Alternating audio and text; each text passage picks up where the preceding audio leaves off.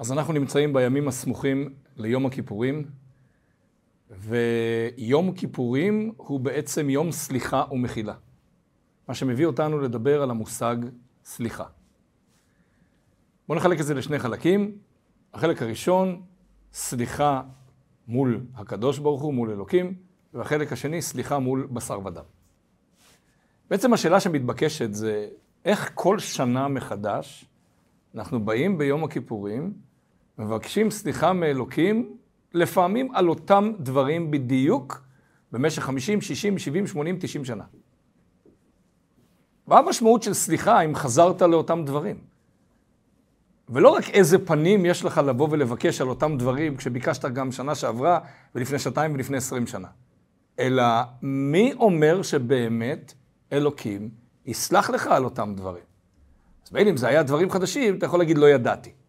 אבל אותם דברים, אתה בעצמך הרי ביקשת עליהם כבר עשרות פעמים. אז אתה מודע לזה שזו טעות, אתה מודע לזה שאלה היו עבירות. אז איך אתה מבקש עליהם סליחה? איך אתה חושב שאלוקים באמת יסלח לך על אותם דברים? וגם מול בשר ודם. גם אם זה לא עבירות, אלא דברים שבין אדם לחברו, כל מיני דברים שמתרחשים במהלך החיים. ואנחנו באים ומבקשים סליחה עוד פעם ועוד פעם ועוד פעם על אותם דברים.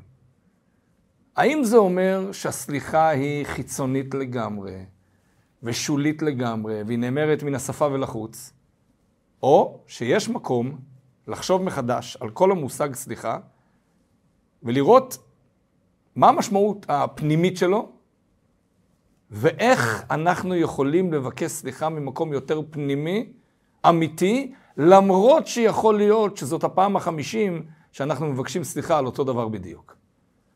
אז בואו קצת ניכנס לעומק למושג סליחה. איינשטיין אומר שמי שחוזר על אותה טעות פעמיים וחושב שהתוצאה שלה תהיה שונה, טועה או שוטה. זה יכול להיות באופן הפשוט בין אדם לחברו, או בין אדם מול ההתנהלות שלו מול מקום העבודה, מקום הלימודים. אה, זה יכול להיות בתוצאות אה, מתמטיות, או כל דבר שהוא הגיוני. אם אתה חוזר על אותה טעות, אז סביר להניח שהתוצאה תהיה אותה תוצאה. זה נכון בחוקי נהיגה. אדם שנוסע במהירות מופרזת, וקופץ לו מישהו לתוך הכביש, אז סביר להניח שמהירות התגובה תהיה אותה מהירות תגובה בכל פעם שמישהו קופץ לך לכביש, במהירות הזאת שאתה נוסע. כל דבר שהוא דבר בגדר סביר בתוך חוקי העולם, אז באמת איינשטיין צודק. סביר להניח שאם תעשה את אותה טעות, תקבל את אותה תוצאה בדיוק. גם בפעם השנייה וגם בפעם המאתיים. אבל כשאנחנו מדברים על סליחה אלוקית, כשאנחנו מדברים על סליחה רוחנית, אנחנו מדברים על משהו אחר לגמרי.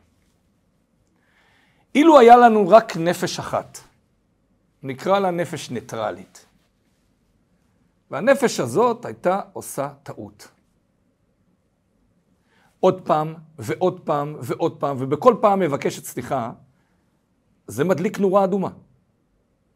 פעם ראשונה ביקשת סליחה, פעם שנייה ביקשת סליחה. איך יכול להיות שאתה מבקש על אותו דבר בפעם ה-20 סליחה, סימן שהסליחה שלך היא מן השפה ולחוץ, נכון? אילו הייתה רק נפש אחת, אכן המתמטיקה הזאת צודקת. לא באמת ביקשנו סליחה, הפה אמר סליחה. הנפש אמרה, תעזבו אותי בשקט. קחו את הסליחה כאיזושהי... אה, קורבן כזה שאני מקריב, איזשהו מס שפתיים כזה שאני מקריב, קחו את זה ותעזבו אותי ותרדו ממני עד הפעם הבאה. בפעם הבאה נסתדר, ניתן לכם עוד סליחה. המולך הזה שאנחנו מקריבים לשמו את הסליחה, כאילו לא סופר. עשינו חטא, עשינו איזשהו דבר שהוא לא נכון, שילמנו על זה בסליחה, זה סוג של שוחד, ופתרנו את הבעיה. בין אדם לחברו, אי אפשר לקבל את הסליחה הזאת לנצח. זה יוצר כאן שריטה בשלב מסוים שלא מוכנה לקבל את הסליחה הזאת. כי אנשים רוצים לשמוע בסליחה באמת רצון להתקרב, באמת רצון להודות בטעות ולהגיד, חטאתי, תסלח לי, ובואו נפתח דף חדש. אבל אם אני חוזר על זה עוד פעם ועוד פעם, שוב, במודע, אז אני באמת לא בכיוון של סליחה. ובאמת הזולת לא יקבל את זה כסליחה, בשלב מסוים הוא יאטום את האוזניים, או ילך מפה. כי זאת לא סליחה. זה בתנאי שמדובר על נפש אחת, שהיא העוברת עבירה, והיא גם המבקשת סליחה. אז אנחנו שואלים את הנפש הזאת, איפה את? איפה את האמיתית? בעבירה או בסליחה? זה לא הולך ביחד. זה יכול אולי ללכת ביחד בפעם הראשונה, בפעם השנייה, נניח ונוותר בפעם השלישית.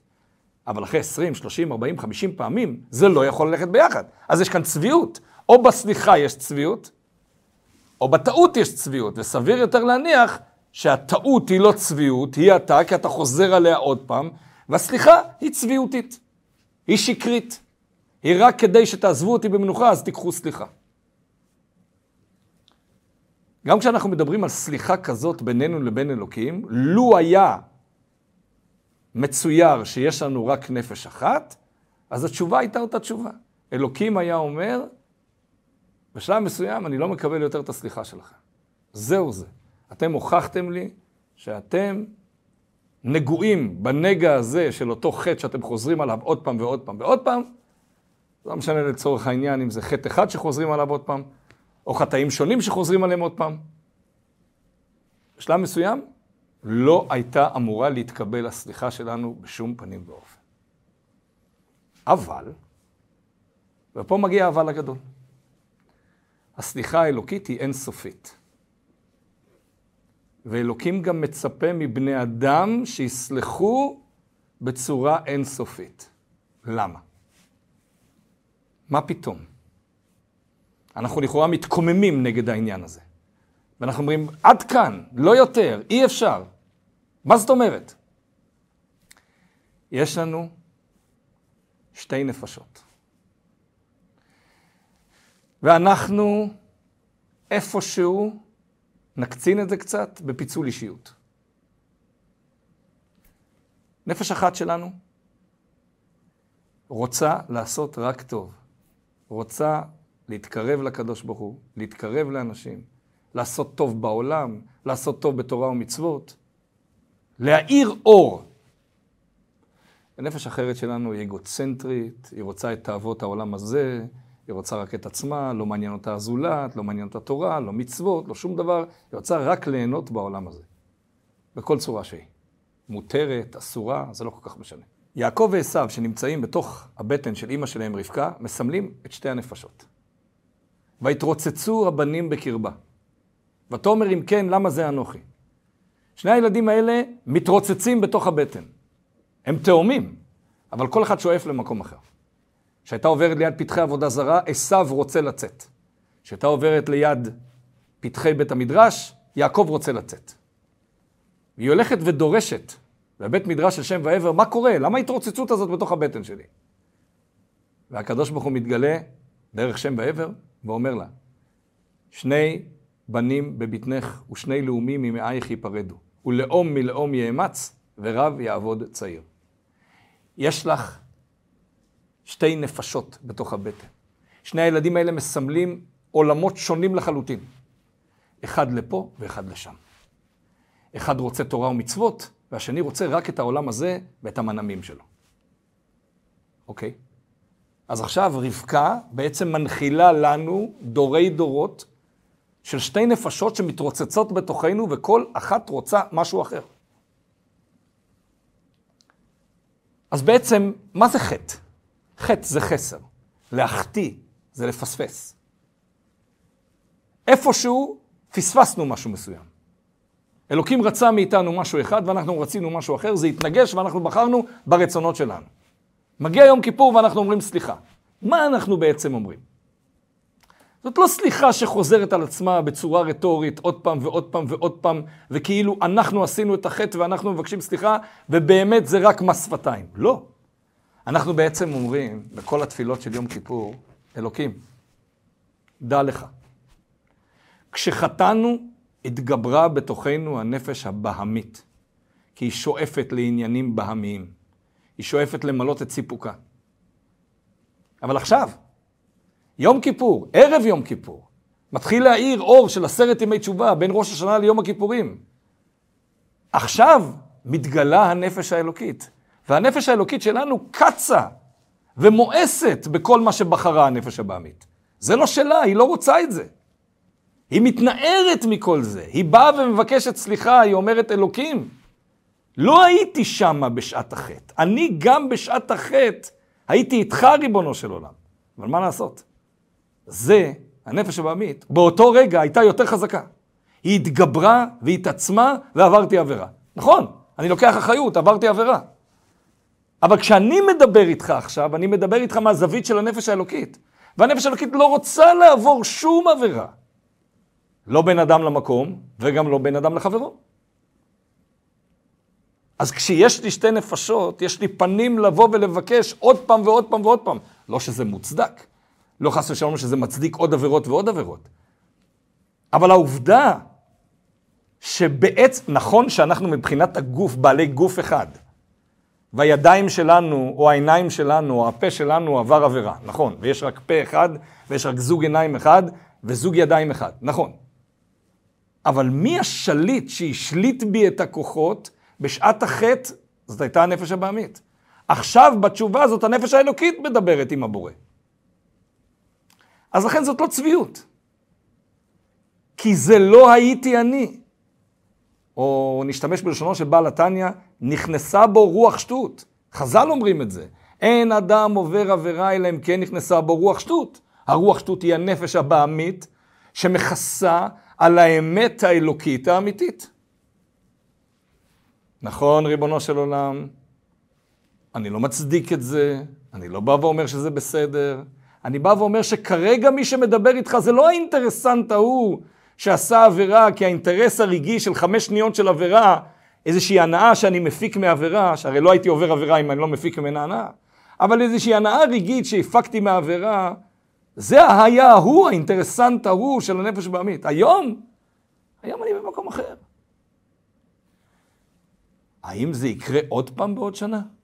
לא יודע, ריבונו של עולם. מקווה שלא. מקווה שבשנה הקרובה, ואני כך מקבל על עצמי ומחליט בכל יום כיפור, אני אתן רק לנפש האלוקית להשתלט. אני לא אתן לזקן וכסיל הזה, מה שחז"ל מכנים אותו, או מה ששלמה המלך מכנה אותו, מלך זקן וכסיל, אני לא אתן לו להשתלט. להגיד לך מה יהיה? אני לא יודע מה יהיה. אבל אני מאוד מקווה שזה מה שיקרה עד יום כיפור הבא. אבל, ריבונו של עולם, אם חס ושלום במהלך השנה הבאה יהיו זמנים שהמלך זקן וכסיל הזה ישתלט עליי וידבר מתוכי ו- ו- ויהנה מעבירה בתוכי, אני אבוא אליך עוד פעם ואני אבקש סליחה. כי אני האמיתי זה זה שניצב לפניך עכשיו, לא הנענתן ההוא שבחר בכמה שניות של עבירה על פני קשר איתך. הקשר איתך הוא קשר נצחי. לא יכול להיות שבחרתי באיזושהי עבירה רגעית וכיסיתי על פני הקשר איתך. לא יכול להיות, זה לא מסתבר. אבל השכל לא עבד. המוח לא עבד. המוחים, חוכמה, בינה, דעת, לא עבדו. הרגש עבד, האמוציה עבדה, היצר עבד. הוא סחף אותי, את הנפש האלוקית, לעבור עבירה. אז מי אני האמיתי? עושה התשובה, מקיים המצוות. מי אני השקרי? העובר עבירה. מי אומר? איך יודעים? מה הבוחן שאלוקים אומר, תשמע, אתה דובר אמת, זה באמת לא אתה בשעת העבירה. קודם כל, הקדוש ברוך הוא יודע כליות ולב. ויש תשובה שהיא תשובה שקרית ולא אמיתית, ויש תשובה שהיא תשובה אמיתית. והוא יודע כמה אני מדבר מתוך הלב וכמה אני אומר את האמת. אבל לגופו של עניין, מי אני? אני ודאי הנשמה. איך אני יודע? כי הגוף, ברגע שהנשמה יוצאת, הגוף מתחיל להירקב. אין לו חיות משל עצמו. הוא לא באמת חי, הוא חי מכוח זה שהנשמה כל רגע מחיה אותו. אז אני האמיתי זה הנשמה. נכון שהנשמה מתבטאת על ידי הגוף, אבל הגוף הוא לא היא. היא האמת. איתה אנחנו מדברים. איתה אני מדבר איתך עכשיו, ריבונו של עולם. ואותו דבר בין אדם לחברו. אז יש סליחה שהיא סליחה שטחית, ואליה אנחנו באמת לא אמורים לסלוח בפעם החמישים, נכון? אנחנו אנשים מוגבלים, אנחנו אנשים עם ראייה סובייקטיבית, אנחנו מסתכלים על המקרים ממקום של איך אנחנו רואים את הדברים. לפעמים הפגיעה שלנו היא כל כך חמורה בפעם החמישים, שאנחנו לא מסוגלים לסלוח. זה מאוד קשה. ובפרט שמי שניצב מולנו מראה את כל הסימנים שהסליחה הזאת היא רק כלפי חוץ. אז מי אומר שצריך לסלוח לו בכלל? צריך להיות צדיק גדול, למחול על כל עלבונו ולסלוח, למרות שלא מגיע לו סליחה. אבל אנחנו לא מדברים על הפן הזה. כשאדם עומד מולנו ואנחנו רואים באמת שהוא מבקש סליחה, אז זה שוב אותו דבר. בין אם הוא יגיד את זה, בין אם הוא לא יגיד את זה. המבחן שאנחנו עוברים כנפגעים זה רגע. מה היה אז, לפני שנה, שנתיים, חודש, חודשיים? מה היה אז שהוא פגע בי? מה דיבר מתוכו? מי עשה את זה מתוכו שפגע בי עד כדי כך? מי? היצר הרע? האם מי שעומד מולי עכשיו מפגין את ההתגלות הנפש האלוקית שלו, היצר טוב שלו? האם הוא באמת מביע חרטה? במילים כאלה או אחרות. אבל האם באמת הוא ניצב במקום אחר? אם התשובה היא כן, אז אנחנו נסלח. אנחנו באופן אוטומטי נסלח. כי מולנו ניצב אדם אחר, לא אותו אדם שעשה לנו את העבירה לפני כך וכך זמן. אדם חדש, אדם אחר לחלוטין, שעכשיו הסליחה שלו היא סליחה אמיתית מתוך הלב. ביום הכיפורים בתפילה אנחנו אומרים, מלך מוחל וסולח, ומעביר אשמותינו בכל שנה ושנה. מאיפה הביטחון לזה של לקבוע שאלוקים מוחל וסולח? אולי זה על תנאי, אולי במקרה שלי הוא לא סלח. ואתה אומר את זה עם שם השם, ברוך אתה השם. כי אני יודע שכשאני ניצב ביום הכיפורים, ביום הקדוש הזה, שבה מתגלה באמת היחידה שבנפש, הדרגה הגבוהה ביותר בנפש מתגלית ביום הכיפורים, אין מקום למשחקים. הסליחה היא אמיתית, הסליחה היא מכל הלב. אני אומר במילים כאלה או אחרות, החוטא ההוא היה מישהו אחר שנכנס ונדבק בי. זה לא אני. עכשיו תשאלו אותי באמת מה יקרה שנה הבאה, אני לא יודע מה יקרה שנה הבאה. אני מאוד מקווה שבשנה הקרובה אני תמיד אהיה באותה הרגשה כמו ביום הכיפורים. והיה וזה לא יקרה, זה שוב לא אני. זה לא מצדיק את העבירה הבאה, אבל לא משנה איזה עבירה, תמיד שערי תשובה פתוחים. כי ביסוד כל עבירה עומד הרעיון שמשהו אחר נדבק בתוכך וגרם לך לעשות מעשה אשר לא יעשה. ואת המשהו הזה תמיד אפשר לקלף, תמיד אפשר לנקות. וזה לא נקרא אחטא ואשוב, אחטא ואשוב, לא. כי בשעת החטא לא חשבתי על זה שאני אעשה תשובה ואני אמחק את החטא. בשעת החטא הייתי מבולבל. בשעת החטא נתפס בי משהו אחר.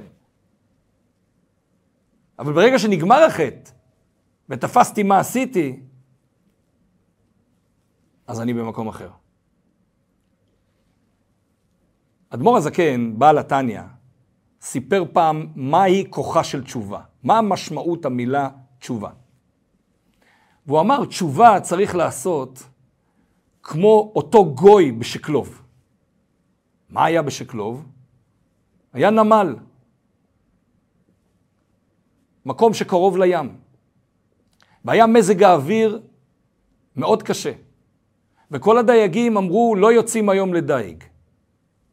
ונער אחד בדייגים החליט שנגד כל הסיכויים, הוא לוקח את הסירה שלו ויוצא לדוג דגים. וכשהוא הפליג ונכנס לתוך הים, פרצה סערה מאוד גדולה, והסירה שלו התהפכה, והוא כמעט טבע בים.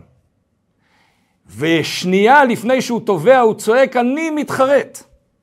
אנחנו לא יודעים מה קרה בסוף הסיפור, האם הוא מת או לא, אבל אנחנו יודעים שחרטה במקום הזה זאת חרטה אמיתית לגמרי. אני מתחרט פירושו מה שעשיתי היה לא נכון, היה נגד כולם. אני מתחרט פירושו, אני לא אעשה את זה יותר. כי זה עלה לי כמעט בחיים שלי.